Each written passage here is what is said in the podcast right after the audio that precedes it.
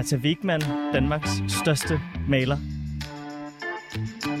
Det er et stort ord at sætte på hende, vil jeg sige. Hun er i hvert fald en rigtig dygtig en, og en vigtig en, og en rigtig interessant en. Det ringer måske ikke lige en klokke hos dig, når jeg siger Bertha Wigman. Men Bertha Wigman er faktisk en af Danmarks mest indflydelsesrige og vigtige kunstskikkelser i Danmark i løbet af de sidste 120 år. Men hvorfor er hun blevet glemt?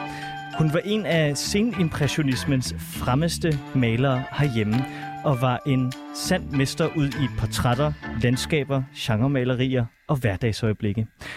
Hun udfordrede, hvad kvinder kunne inden for malerkunsten og i livet helt generelt. Hendes liv, arbejde og person er guld værd, og hvis hun havde været en mand, så er jeg helt sikker på, at vi havde en plads opkaldt efter hende i hovedstaden. Wigman er, øh, har malet det dyreste maleri af en dansk kvinde nogensinde, og har slået flere rekorder som dansk kunstner. Og i dag så skal vi gennemgå hendes utrolige liv og arbejde. Og jeg lover, at det bliver bevidsthedsudvidende og vedkommende radio, når det er allerbedst. Du lytter til Frederiks værk her på 24 dit ugenlige nørdede kulturprogram, som dykker ned i alt det, der ikke er plads til nogen andre steder. Mit navn er Frederik Vestergaard, og det her er mit værk. Rigtig hjertelig velkommen til.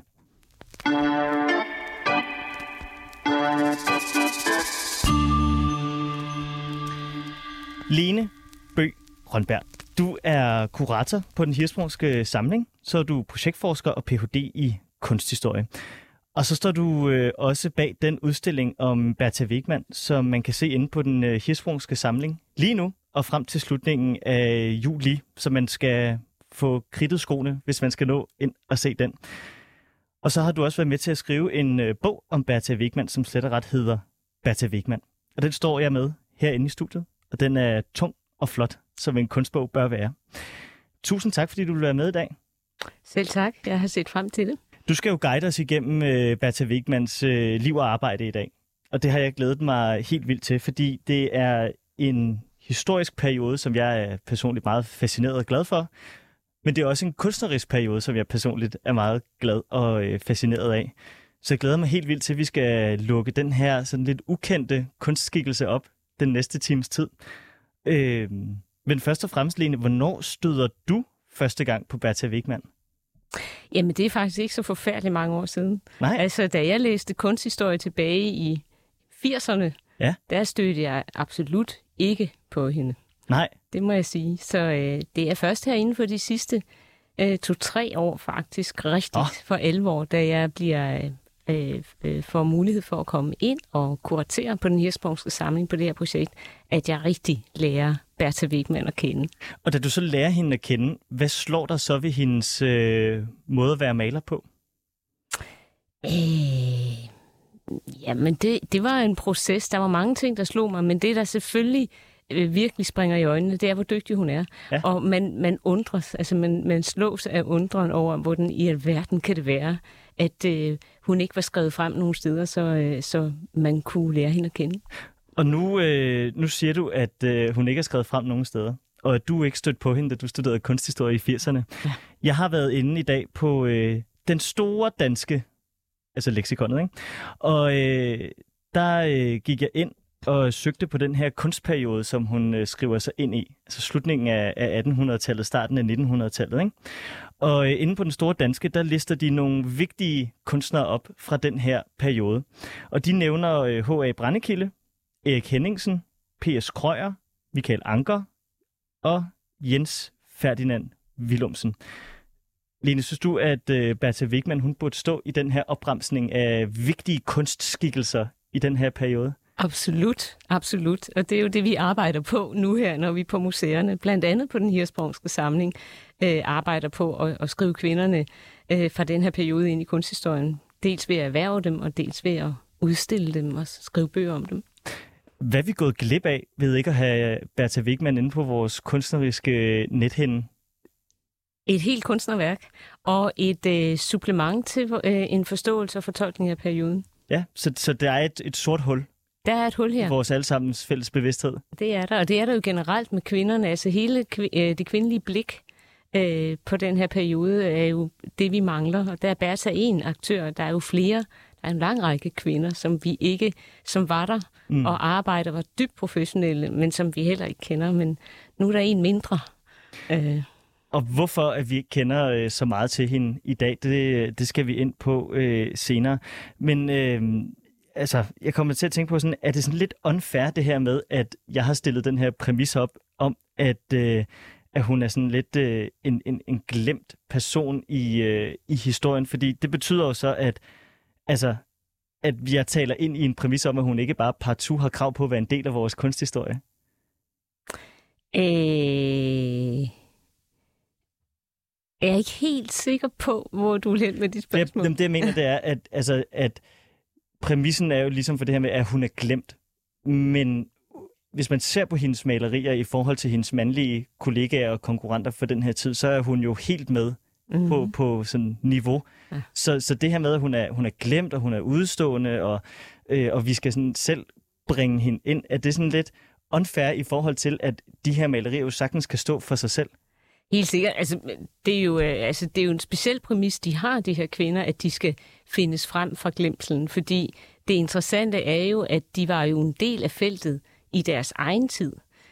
Ikke øh, uden øh, også at have udfordringer dengang, for det havde de da absolut også, fordi de var kvinder.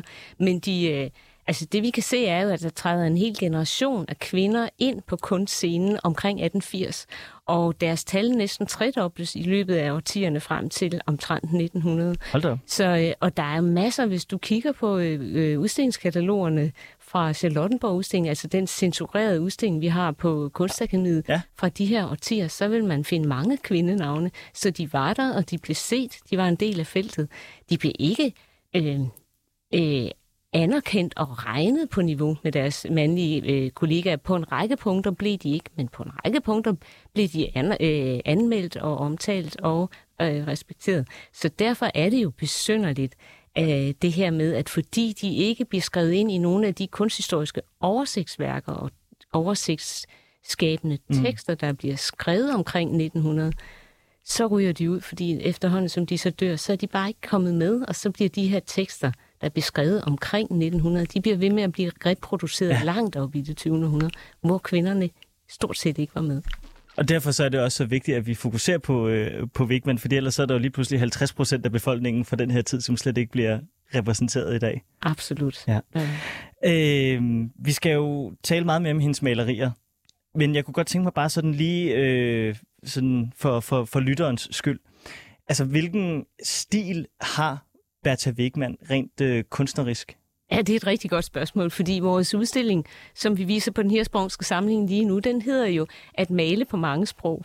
Ja. Øh, så, øh, og det var jo noget af det, hun blev kritiseret for, at hun kunne male i mange stilarter. Okay. Øh, men hun, hun, øh, hun, hun agerer jo i en fase, hvor vi har naturalismen og realismen og impressionismen. Hvis man sådan lige skal rise op, ikke, så er det de tre stilarter, der præger feltet. Ja øh, det kunsthistoriske felt. I Danmark har vi jo ikke ret meget sådan, øh, impressionisme på den måde, som Nej. vi forstår de franske impressionister. Men øh, og, og skal man placere Bertha Wegman mere præcis, så vil hun ligge primært i naturalisme-kategorien, ligesom P. Skrøger jo også gør det. Men øh, hun arbejder med impressionisme. Det ser vi i flere værker, at hun besøger impressionisme og har impressionistiske træk, ligesom hun også er skolet i en mere realistisk tradition, nemlig den her tyske stil, fordi hun bliver uddannet i Tyskland fordi man ikke kan blive uddannet mm. i Danmark som kvinde. Det kommer vi sikkert tilbage mm. til. Men øh, så derfor har hun altså flere sprog. Hun maler både på tysk og på fransk, og også øh, på det, man forstår som dansk, øh, selvom det ikke er det, hun bliver vurderet til at gøre i samtiden. Hun bliver jo dømt som en, altså hun bliver vurderet som en tysk maler.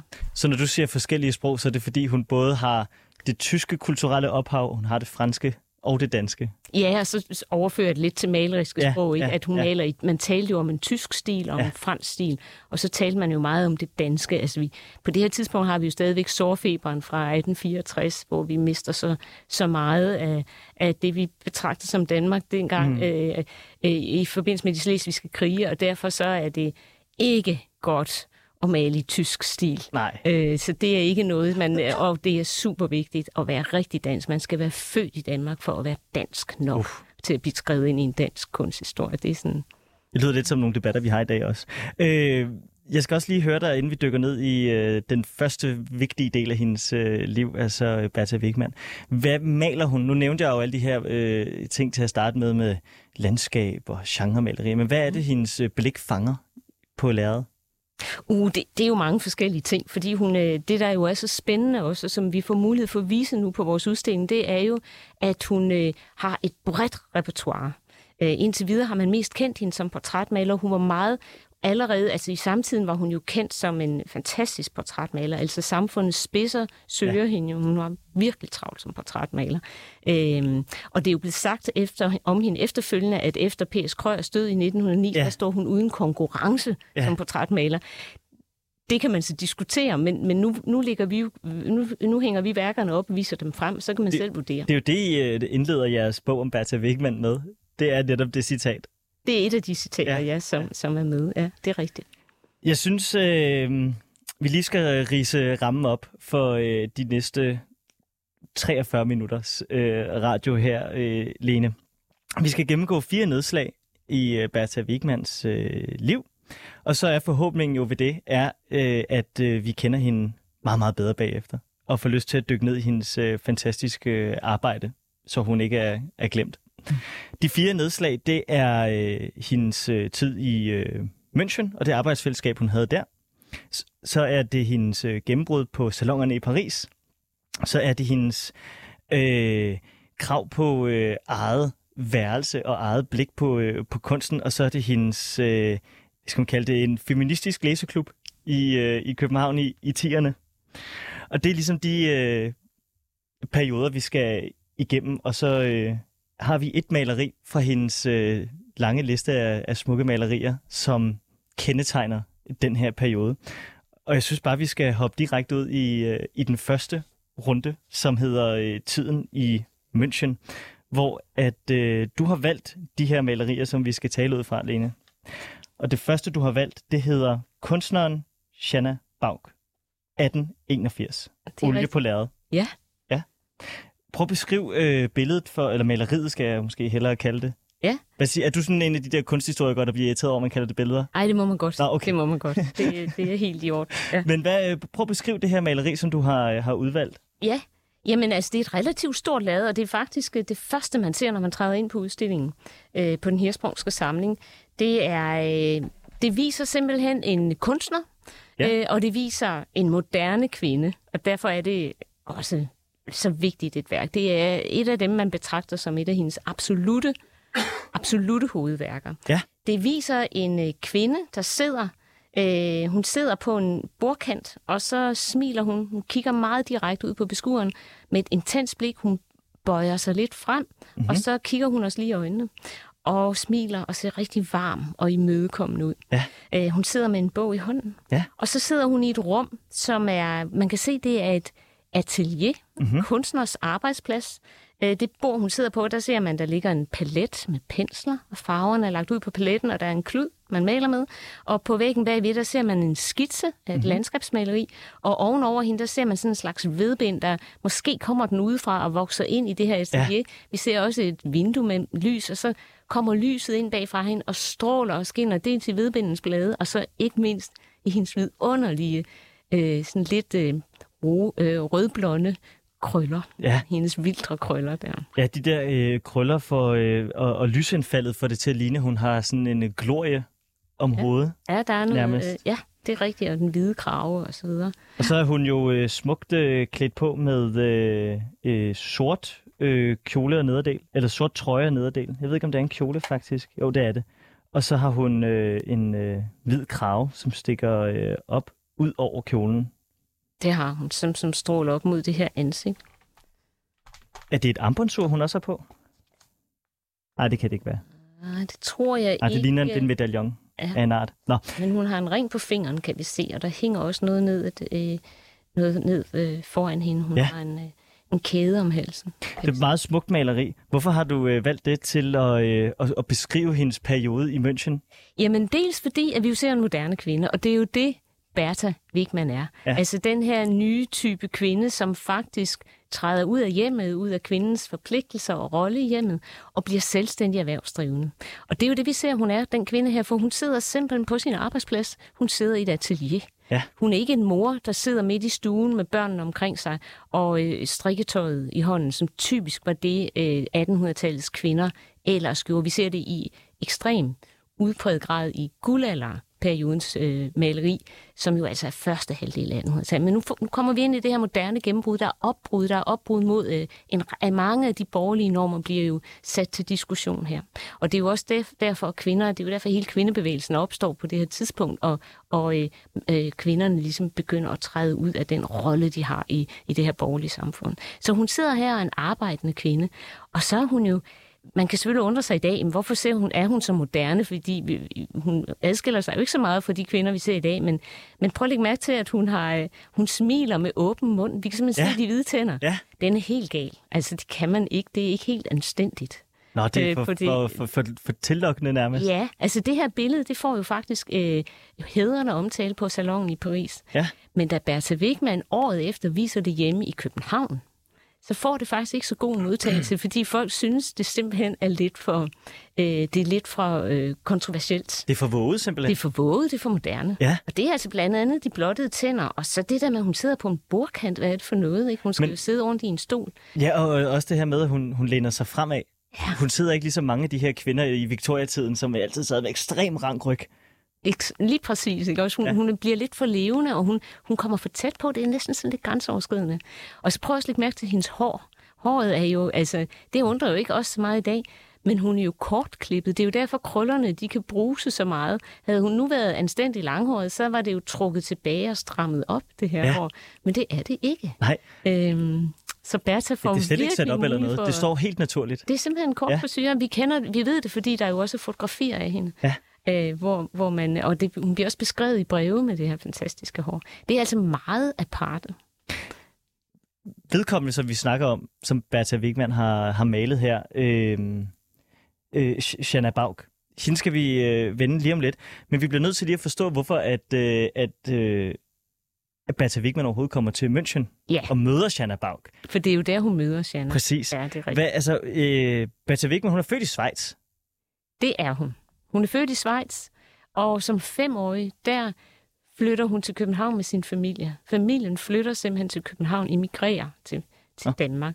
Og øh, så bliver hun opdraget i Danmark i en borgerlig dansk kultur. Og da hun så øh, sådan lige når op der omkring teenageårene, så, så kan familien godt se, at hun er rigtig, rigtig dygtig til at tegne. Ja. Og så er hun så heldig, og det er der slet ikke alle kvinder øh, og unge piger på det her tidspunkt, som, som har øh, anlæg for at male, som er så heldig, at hun har en far, der støtter hende. Mm. Han ville selv gerne have været maler, men det kunne han ikke blive. Han producerer eddike og portvin og sådan nogle ting. Nå, Øh, lækkert. Ja, men øh, så det er langt fra en kunstnerisk gerning, så han bakker hende op, og så er hun simpelthen så heldig, at via, øh, angiveligt via farens netværk, Mhm. mm-hmm. der kommer de altså i kontakt med den her velhavende Melchior-familie. Ja.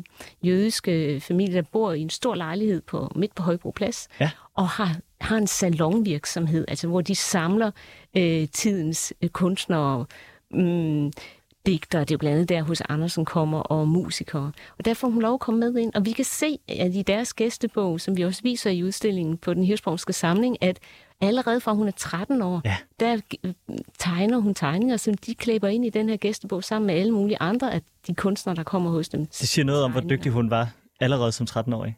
Nemlig. Og så er hun så utrolig heldig, at øh, Melchior-familien vælger at finansiere hende. De bliver simpelthen hendes mæscener. Ja. Fordi sagen er jo, at kvinder kan jo ikke få en uddannelse i Danmark. Nu er vi i 1860'erne. Mm. Øh, der er ingen uddannelse. Tegneskolen for kvinder åbner først i begyndelsen af 70'erne, og det er mere sådan en industriel skole, hvor man for eksempel kan lære at male blomster på porcelæn og den slags. Og det er først, vi skal helt op i 88, før der bliver oprettet en øh, skole for kvinder, som er knyttet til akademiet. 1888, vel at mærke. Ja, Ja. lige præcis. Lige præcis, meget vigtigt. Ja. Så øh, der, er, der er ikke noget andet end etableret kunstners atelier, hvor man så som kvinde kan opsøge øh, og få lov til at sidde og male lidt blomster og lidt interiør og sådan noget. Og fordi de her med hendes far og mælkerne godt kan se, at hun er rigtig dygtig, så bliver hun simpelthen finansieret og får mulighed for at tage til München. Og i München, der er også andre steder, øh, sådan, hvad skal man sige, knudepunkter i Europa, ikke mindst i Paris, som hun kommer til senere, men i München er der bare væsentligt bedre mulighed for, at man kan blive uddannet, fordi der er en række private atelier øh, og skoler, hvor både mænd og kvinder kan komme ind. Og det er så her, at hun møder den, øh, den svenske kunstner Shanna Baug. Ja. Og hvordan møder de hinanden? Jamen, det er en fantastisk historie, som hun faktisk beskriver i et brev. Øh, fordi det, det fantastiske er, at vi har ret godt dokumentation for, hvad der sker for Bertha Wigman i München.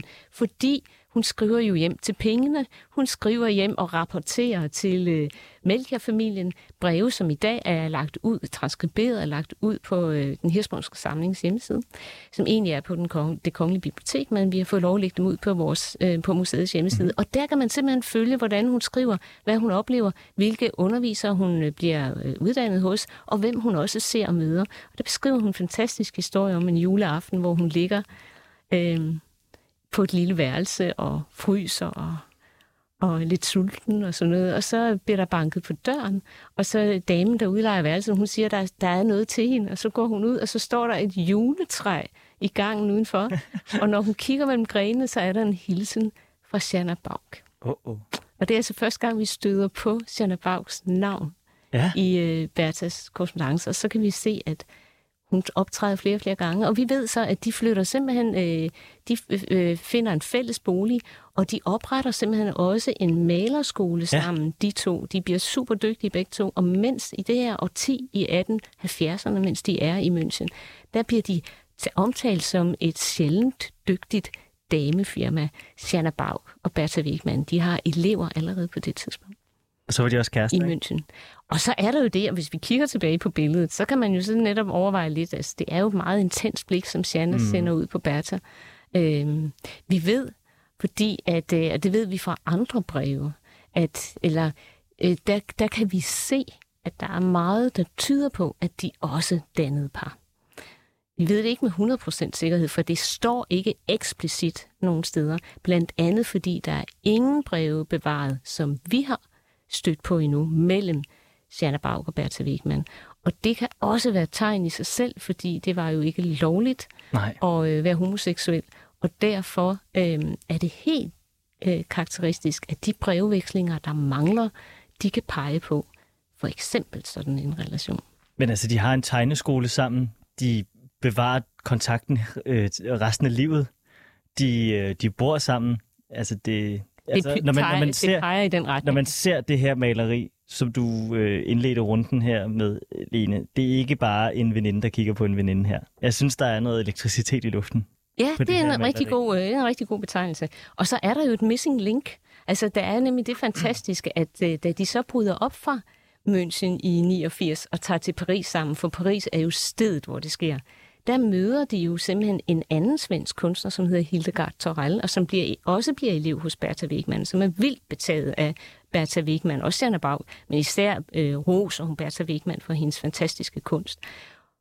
Hendes brevveksling og, øh, og breve er bevaret, og de bliver så tætte veninder, de tre, at både Bertha og Shanna skriver til Hildegard, og det er faktisk via nogle af de breve, at vi får nogle indikationer på, hvor nære de var. Okay. Og så også af Hildegards beskrivelse af de to, det der en venindepar, hun møder, som hun er så betaget af, det fortæller hun til sin mand hjemme i Sverige. Ja. Så den brevvæsen, det er sådan en slags, hun er en slags missing link i ja. det her. De giver meget vigtig Og hvad står der i de breve om dem? Altså, der står, altså dels beskriver de to, hvor, hvor meget de øh, sætter pris på at være sammen, og, og man, man fornemmer på formuleringerne, at de betragter sig som par. Ja. Og dels beskriver hun også de to som et par.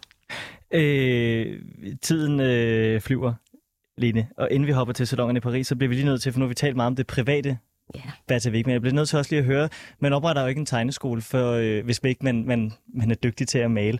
Hvordan udvikler hun sin øh, øh, malerkunst i, øh, i, i München, og hvordan dygtiggør hun sig?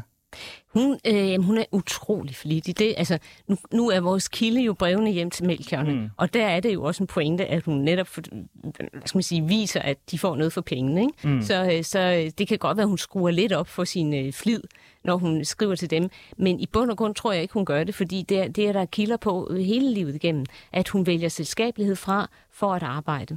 Øh, så det vi øh, kan læse ud af brevene, det er, at hun går til malerskole, hun går til klasser om formiddagen, så maler øh, de her kvindelige elever hinanden om eftermiddagen, og om aftenen så går hun igen til tegneskole, og hun beskriver endda nogle gange, hvordan hun bare falder falder om på sengen øh, uden at nå for tøjet af. Ja, øh, så, så træt er hun, og så øh, intenst arbejder hun. Så hun er bestemt et meget, meget engageret. Hun går all in, og det er en rigtig kunstner, vi taler om her, som bruger al bor, sin tid på det. Hun bor 13 år i, Paris, øh, i, i München. Sådan øh, cirka, ja. Cirka 13 år. Ja. Og øh, så kan man jo så godt sige, uden at sige for meget, at det her, hun ligesom grundlægger sin, sin øh, kunstneriske ja, grundlag for, for hendes videre øh, udvikling. Og hun beslutter sig så for, at øh, hende og Jeanne Bag, de skal til øh, Paris, og de skal til de øh, fornemme salonger som man jo skal, hvis man er kunstner på det her tidspunkt. Der er en kunstnerisk hovedstad i Europa, det er Paris, og det er her, man skal udstilles, hvis man gerne vil være kendt og anerkendt af, af resten af kunstnerpanasset i Europa på det her tidspunkt. Og øh, til det øh, kapitel af hendes liv, der har du øh, valgt et øh, maleri, som hedder Ung pige, portræt af Marie Tripke. Og prøv lige at beskrive det, fordi det er jo noget af det smukkeste maleri, jeg nogensinde har set. Ja, og det var også vores signaturbillede på udstillingen. Man ser det på plakater og, ja. og mange steder i vores annoncering. Og det er jo det her billede, som igen et stort format, et rigtig stort format, meget gennemarbejdet og ekstremt virtuost malet. Ja. Øhm, øh, med masse detaljer. Og her, det der allerførst springer i øjnene ved det her billede, det er, at man kan se, nu er hun virkelig kommet til Paris. Det var hun også med det sidste, vi talte om. Men her brager det endnu mere igennem, at lyset, Mm. Hun beskriver, altså her har hun simpelthen nogle impressionistiske elementer i sin måde at male på. Øh, der er meget fokus på lyset og lysets spil øh, ned over den her figur, vi ser i forgrunden. Og så er der også, øh, så arbejder hun simpelthen med det her, øh, med det fænomen, at, at sk- selv skyggerne er farvet. Der er ikke, de er ikke gråmelerede og sorte eller grå. Der er simpelthen farve i skyggerne. Det er også sådan et karakteristisk, øh, oh, God, ja. impressionistisk element.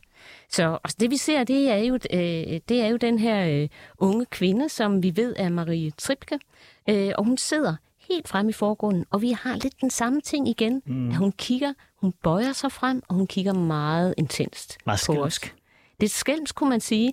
Det er rigtig spændende ved det her billede, synes jeg jo.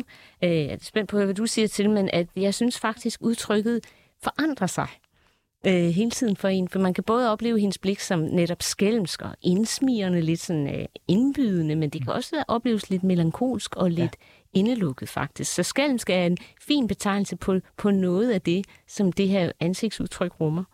Og så sidder hun jo simpelthen i en båd. Når man kigger nærmere efter, kan man se, at hun sidder på, på kanten, altså øh, øh på sædet i en båd. Og bag hende, der ser man så vandet, og så en hel masse grønt. Altså den smule vand, vi ser bagved, den er helt indkranset mm. grønt. Og det er faktisk meget impressionistisk motiv. Impressionisterne, de franske impressionister, som altså ikke man jo virkelig har øh, blandt andet også set, selvom selve sådan, de her hardcore impressionister var ikke dem, der fyldte mest i, i det parisiske, på den parisiske scene på det tidspunkt, hvor Bertha Wigman var der. Det var i hvert fald ikke, heller ikke dem, der fyldte mest i bevidstheden for mange af de europæiske kunstnere, der kom til Paris. Det var mere dem, der udstillede på salonen, ikke Salon de Refusé, som impressionisterne fokuserer på, men øh, motivet med kvinden, med, med folk, der sidder i en båd, det der med lyset, der kan spille på vandoverfladen og spille i alt det grønne løv, og så vi ved jo, kan jo monere og ja, ja. billederne og alt det her. Så hun tager sådan meget, meget nyt og moderne motiv op. Og så har hun altså den her kvinde, der sidder monumentalt i forgrunden. Og prøv at lægge mærke til kjolen. Det, den ja. er helt ubeskriveligt det er jo, lækkert malet. Det, det, det er jo altså, også, det er jo sådan en tusind års sol, man kigger på, synes jeg. Fordi det er så, så smukt, de her gullige, øh, øh, nærmest øh, champagnefarvede, hvide øh, nuancer, der er i den her øh, kjole, og det spil, som alle folderne laver i kjolen hele vejen fra, fra den øh, halsen, som er, er svøbt ind i perlekæder, og så helt ned til øh, knæet, hvor hun øh, holder en øh, paraply i øh, nogenlunde samme farvenuancer. Det er så smukt, og der er en bevægelse i det her billede, som er, er, er meget betagende, synes jeg. og fede, fede penselstrøg på flæserne og blonderne og alle chanceringerne i det der lidt silkeagtige stof. Og kunne hun have malet det her maleri i München, eller er det her et klart tegn på, at hun er kommet til Frankrig? Det er helt klart den parisiske stil, eller den franske stil, og hun siger jo også selv, at øh, øh, hun har jo selv nogle, nogle, øh, nogle øh, hvad skal man sige, statements i sine breve, hvor hun skriver, at beskriver, hvordan man, man virkelig lærer at male i Paris. Ja. Og hun siger, at, at hun, øh, hun siger, hun tog sådan aldrig rigtig sådan øh, impressionismen til sig, men, men øh, hun, hun lærte meget af farven øh, de franske malers måde at arbejde med farven på. Og det, øh, det ved vi. Det kan vi simpelthen se ja. på hendes billeder, at det passer. Så det, den der eksplosion af lys og øh, den der sådan helt sidrende stemning. Du brugte selv lidt udtrykket før, tror jeg. Altså det der med, at man fornemmer næsten, at luften sidrer i det her billede, fordi ja. alle de der fine små blade, de står sådan ja. og sidrer i, i det her lys. Og så ser man den her meget, meget, meget intense kontakt mellem ja. modellen og igen os Ja. Eller er det måske maleren? Ja. Øhm, det her med, at hun øh, begynder at male på den her franske måde, er det noget, hun høster øh, succes for i, øh, i salongerne i Paris? Det får hun bestemt øh, øh, øh også øh, anerkendelse for. Og i det hele taget, så øh, udstiller hun jo 5-6 gange på salongen i løbet af 80'erne. Så, øh, så det bliver hun anerkendt for, og det bliver hun også derhjemme. Der er et sammenligneligt motiv en ung kvinde, der står med en ung mor, der står med en baby i en have. Vi viser faktisk to versioner af den på udstillingen på den Hirsborgske samling, fordi det er et værk, som er omtrent samme format, og øh, malet på rigtig meget samme måde med de her, det her helt intense lys, og en ung kvinde, der står i en have, som sagt. Så det minder meget om i stil og format og malemåde og farver og lys og intensitet. Og øh, de to billeder ved vi jo, at hun, øh, at hun fik meget ros for. Øh. Har hun... Øh... Jeg skal lige høre, hvordan var kvinders muligheder for at udstille i øh, salongerne i Paris på det her tidspunkt? Jamen, øh, altså, de udstillede, og der var flere kvinder, der også udstillede, og også fik, øh, fik hvad hedder det, øhm, priser. Men selvfølgelig var det langt overvejende mændene, der høstede priserne. Øh, men igen, altså lidt som i, i Danmark, kvinderne var der, og de udstillede, og de blev også taget alvorligt. Men det var klart, at, øh, at de blev selvfølgelig ikke regnet på samme niveau som mænd. Blandt andet jo, fordi man havde jo den her grundlæggende forestilling om kvinder. Det er super vigtigt for overhovedet at forstå det her. Nemlig, at, øh, at øh, man jo... Øh, altså, man, man havde sådan en, en biologisk kønsopfattelse, ikke? hvor man, man øh, forrest, altså, hvor kvinder var forbundet med natur og mænd med kultur. Mm. Og øh, man mente jo, at det var mænd, der kunne være øh, kunstnerisk skabende, kreativt skabende. Det kunne kvinder ikke, men de var rigtig gode til at kopiere og gentage og reproducere de motiver, som mændene udtænkte.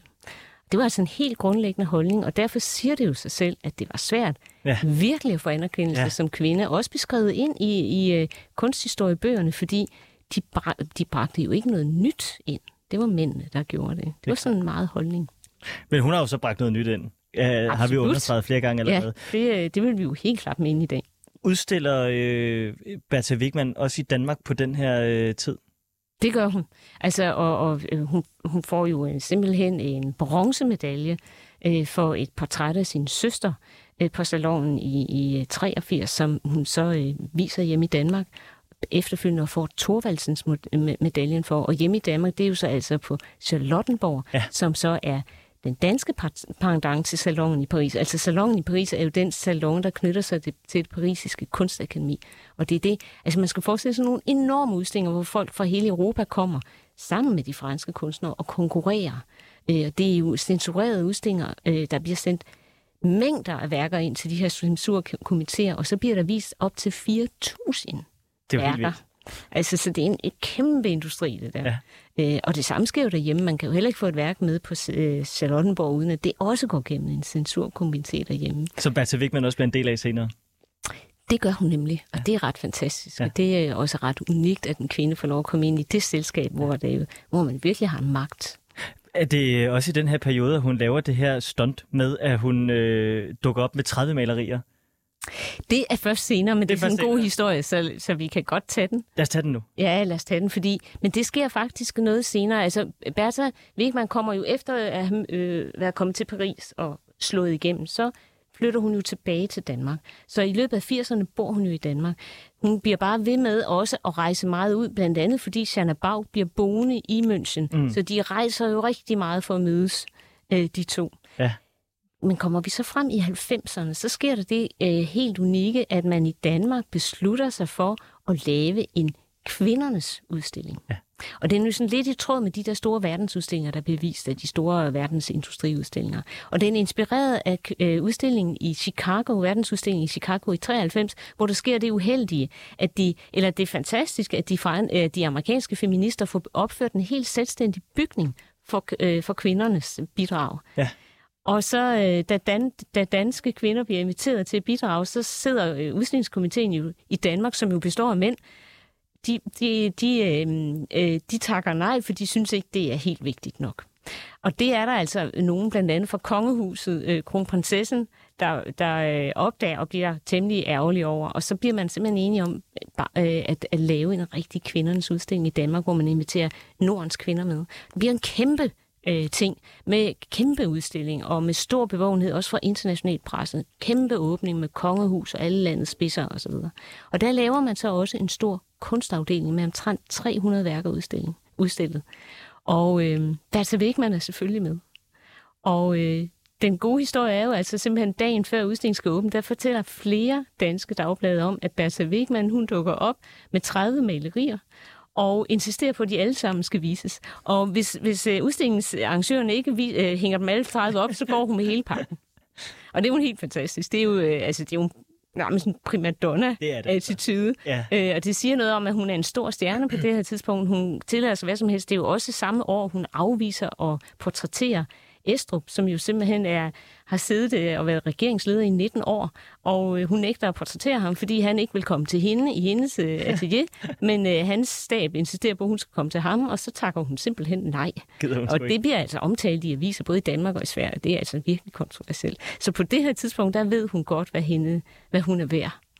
Det er altså ret sejt. Ja, det er ret vildt, ikke? Og hendes 30 værker bliver hængt op, for de vil simpelthen ikke løbe den risiko, at hun ikke bidrager, for hun Nej. er alt for vigtig Ja. til, at man kan undvære hende. Det store trækplaster skal ikke af.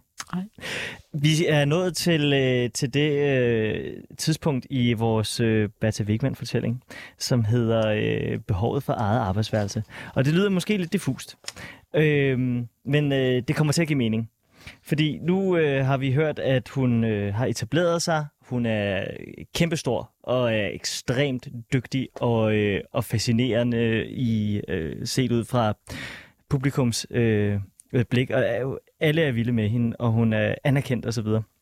Men det, der er så vigtigt ved hende, det er, at hun skaber simpelthen et safe space for, for kvinder, det hun gjorde i München, og hun bliver også ved med at gøre det i, i, i København senere, men hun laver sådan et, hvad skal man sige, fascinerende ny identitet, som er kvindelig kunstner, selvstændig i egen ret, kan man sige. Og hvorfor er arbejdsværelset så vigtigt i den henseende, Lene? Jamen, det er jo rigtig, rigtig interessant, og faktisk er det jo også noget af det, der i virkeligheden er i spil, da hun afviser Estrup. Mm. Øh, øh, sådan at man i politikken siger, at konstellationen Estrup-Wigman måtte opgives. Ja. og, og det er jo fordi, at hun insisterer på at arbejde på sit eget sted. Og øh, vi har mange rigtige... Hun skriver det simpelthen flere gange i sine breve, og hun skriver ligefrem, at det piner hende, når hun ikke kan få ro til at arbejde for sig selv. Mange af de her portrætbestillinger, hun får jo utrolig mange portrætbestillinger, fordi hun er så populær. Og øh, hun afviser også en del af dem, fordi hun simpelthen også gerne vil have mulighed for at male landskaber og blomsterstykker og andre ting. Men øh, det hun virkelig ikke bryder sig om, det er, hvis, øh, hvis hun skal ud, altså for eksempel på et fjernt gods eller et eller andet, så skal hun ud og sidde på det her gods og male folk. Det er virkelig ikke noget, hun bryder sig om. Fordi at det, det er, jo- ligger jo fundamentalt i den her tid, at hvor kvinder, de jo har været en, haft den der slags hjemmets engelfunktion. Kvinderne har jo typisk i de her borgerlige familier været den her mor. Kvindens hele bestemmelse var jo, fordi at hun har en, en øh, biologi, der gør, at hun kan føde børn, så var hendes bestemmelse at føde børn og opfostre børn, og opfostre dem i den her rigtige ideologi med nøjsomhed og flid og alt det her.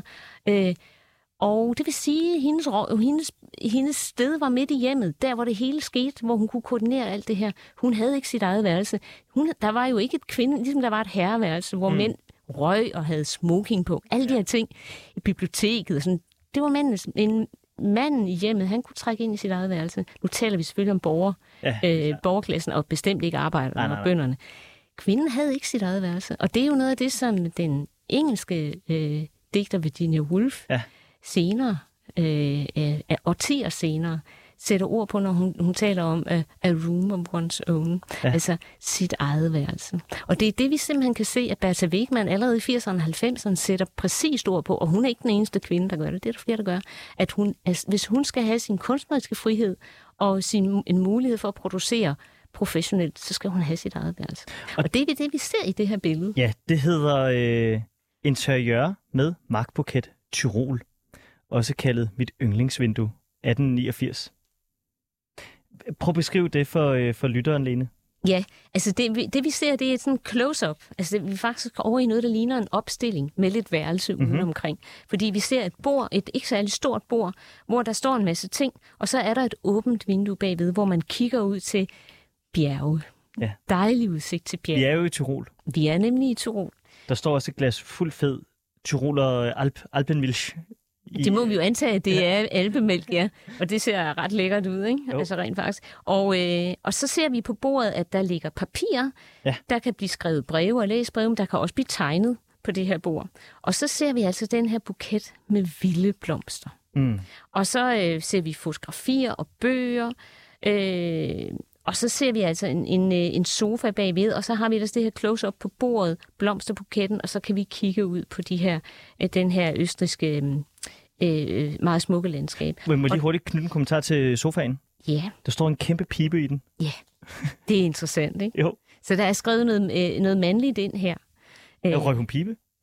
Det ved vi ikke. Men noget andet, vi kan konstatere, hun røg, det er jo, hvis du kigger langs med bordkanten.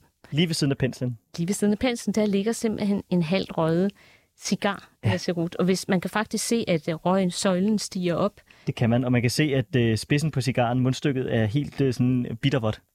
Det er det. Ja. Så kunstneren er til stede. Der er simpelthen nogen i lokalet, kan man næsten sige, når, når den stadig ryger. Men røg kvinder cigar dengang? Det, jamen, det gjorde de normalt ikke, men der Nej. er jo ingen tvivl om, at det her, det er jo en måde at markere, at, uh, at uh, vi taler om en kvinde, der er vandret ind på mandens, mandens domæne. Og det er jo en meget fin markør for det. Der er også noget øh, aggressivitet i, øh, i billedet, fordi der ligger nogle i turevne papirstumper på øh, den øverste venstre del af det her mørke skrivebord, ja. øh, som øh, tyder på en kunstner med temperament. Ja, det kunne man godt læse ind i det. Det er rigtigt. Ja. Der har måske været drama her. Ja, eller også har hun enten ja, fået et brev, hun har været rasende over, eller også har hun skrevet noget, hun synes var så elendigt, at hun har revet det i stykker, eller tegnet noget, ja. der har været for dårligt, ja. som revet det i stykker. Det kan godt være med til at skabe sådan en kunstneridentitet i virkeligheden, fordi vi ved jo netop, at hun, hun kalder det sit yndlingsvindue, og vi ved, at hun har arbejdet det her værelse, for det ved vi fra skitsebøger fra Wigman-arkivet, at, ah. at øh, der er simpelthen skitser, der viser mange vinkler for det her værelse, hvor hun opholder sig ude i alberne med Shanna Bag, for de elskede nemlig at tage på det, de kaldte for fodture øh, ud i bjergene. Hun, øh, det, var, det var noget af det bedste for Bertha, det ved vi fra hendes beskrivelser i brevene, at komme ud af byen og ud og vandre i bjergene og tegne skitser af naturen. Øh, hun skriver nogle steder, at egentlig vil hun allerhelst være landskabsmaler. Ja. Øh, men det er jo portrætterne, hun tjener penge på, og det er også dem, hun, hun er blevet produceret som en stjerne på, kan man sige. Hvor de to foregående malerier, vi øh, snakkede om, Lene, var fyldt med solskin, så er der lidt mere gråvejr her. Men, men, men lyset er stadigvæk meget tilstedeværende. Den her gang er det bare gråt. Men det, det er stadigvæk meget til stede. Og lyset falder ind på, øh, ud over det her glas med øh, alpemælk, så falder lyset også ind på øh, øh, den her markbuket. Og der er øh, nogle blomster i den her markbuket, som vi tænker ikke er helt tilfældigt, at hun har øh, udvalgt. Fordi der er blandt andet mælkebøtter i der den her markbuket. Ja. Og det, er en, signerer ligesom, at hun laver et feminint rum i en maskulin verden.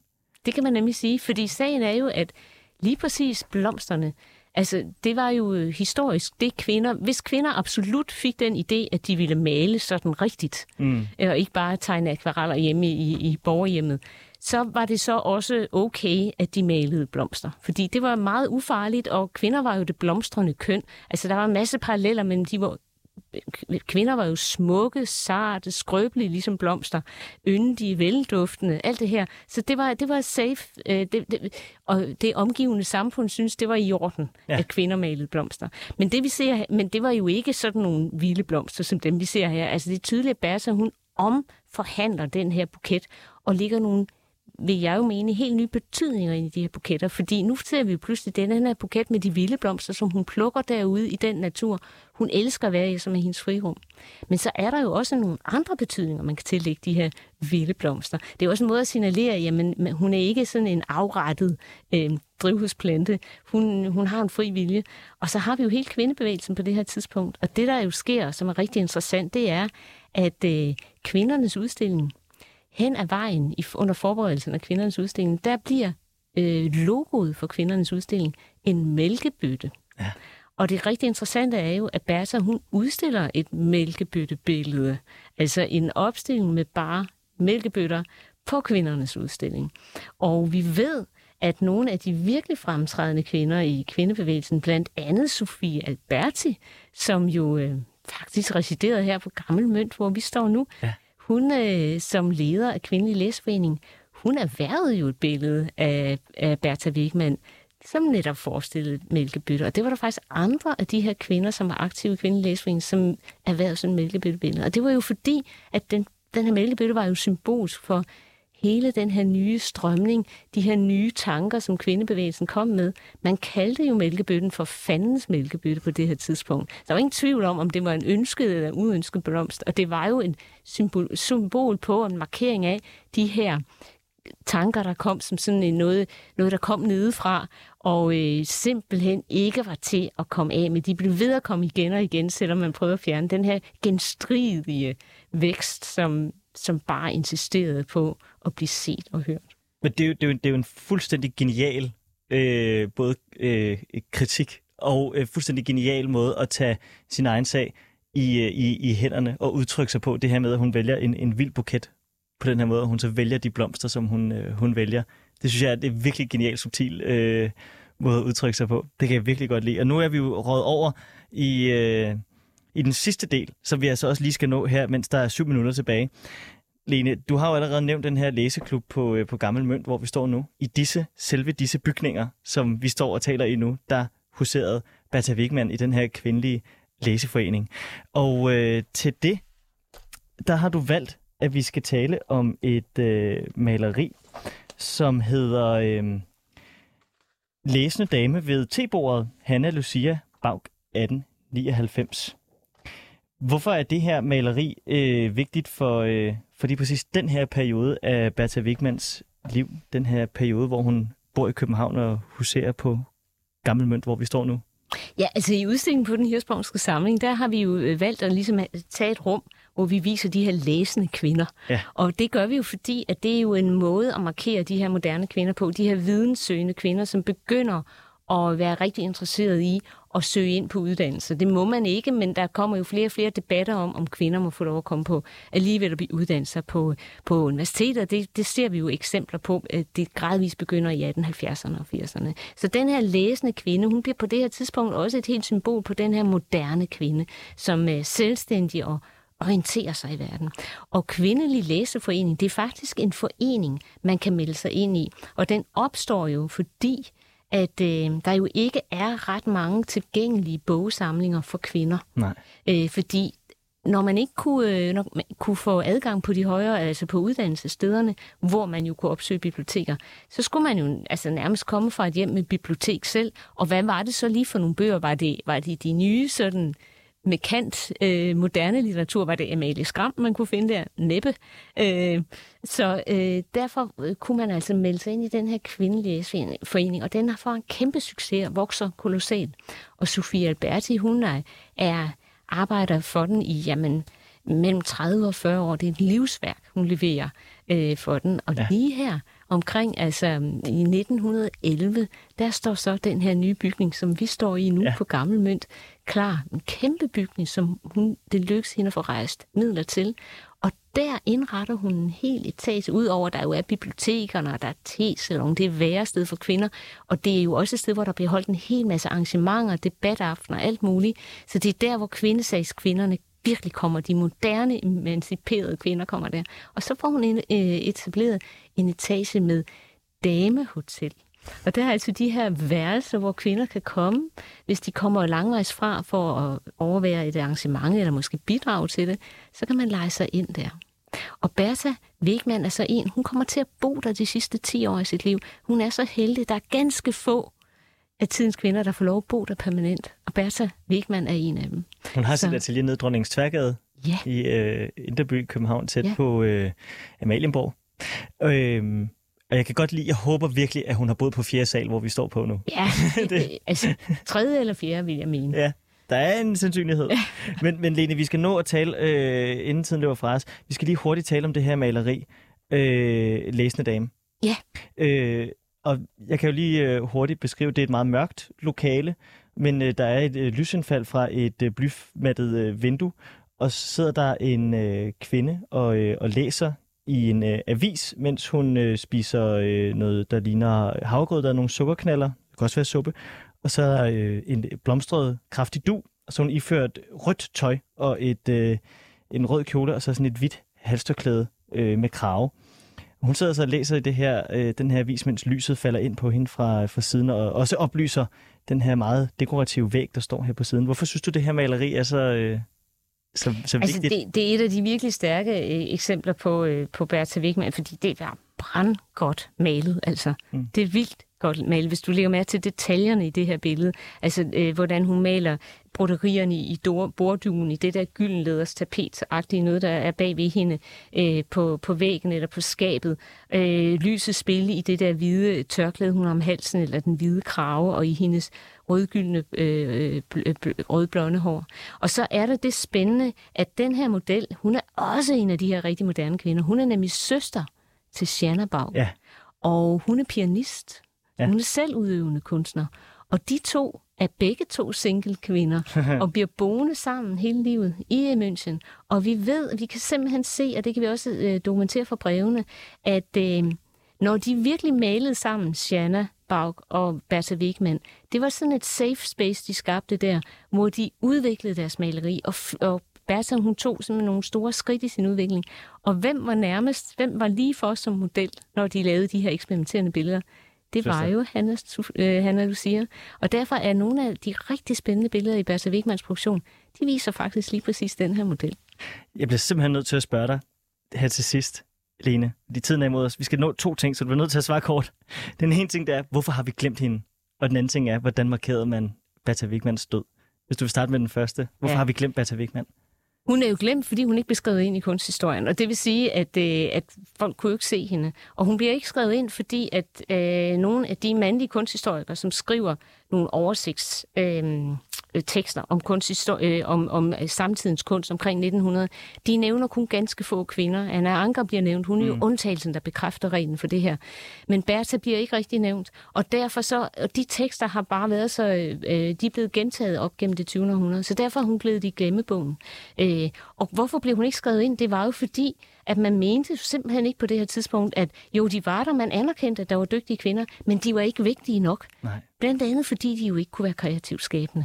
Det var ikke dem, der gjorde den store forskel. Det ved vi jo også, at Peter Hansen siger om sin søster Anna, Anna Syberg, for eksempel, da der skal erhverves værker til Forborg Museum. Så det er en, øh, og det er jo derfor, at der er så meget guld at hente nu, når vi, øh, fordi vi har et helt andet blik på kvinder og deres betydning i dag. Lige præcis. Og øh, hvordan man markerede Bertha Wigmans død, det når vi ikke at få øh, svar på her, men så må man øh, erhverve sig bogen Bertha Wigman, eller så skal man gå ind på den hirsprungske samling og nå at se udstillingen, inden den ophører her i slutningen af juli. 30. juli? 31. 31. juli er, er den sidste dag. Ja. Lene Bøge Rønberg, kurator, projektforsker og Ph.D. i kunsthistorie fra den hirsprungske samling. Tusind tak, fordi du er med i Frederiksværk. Selv tak.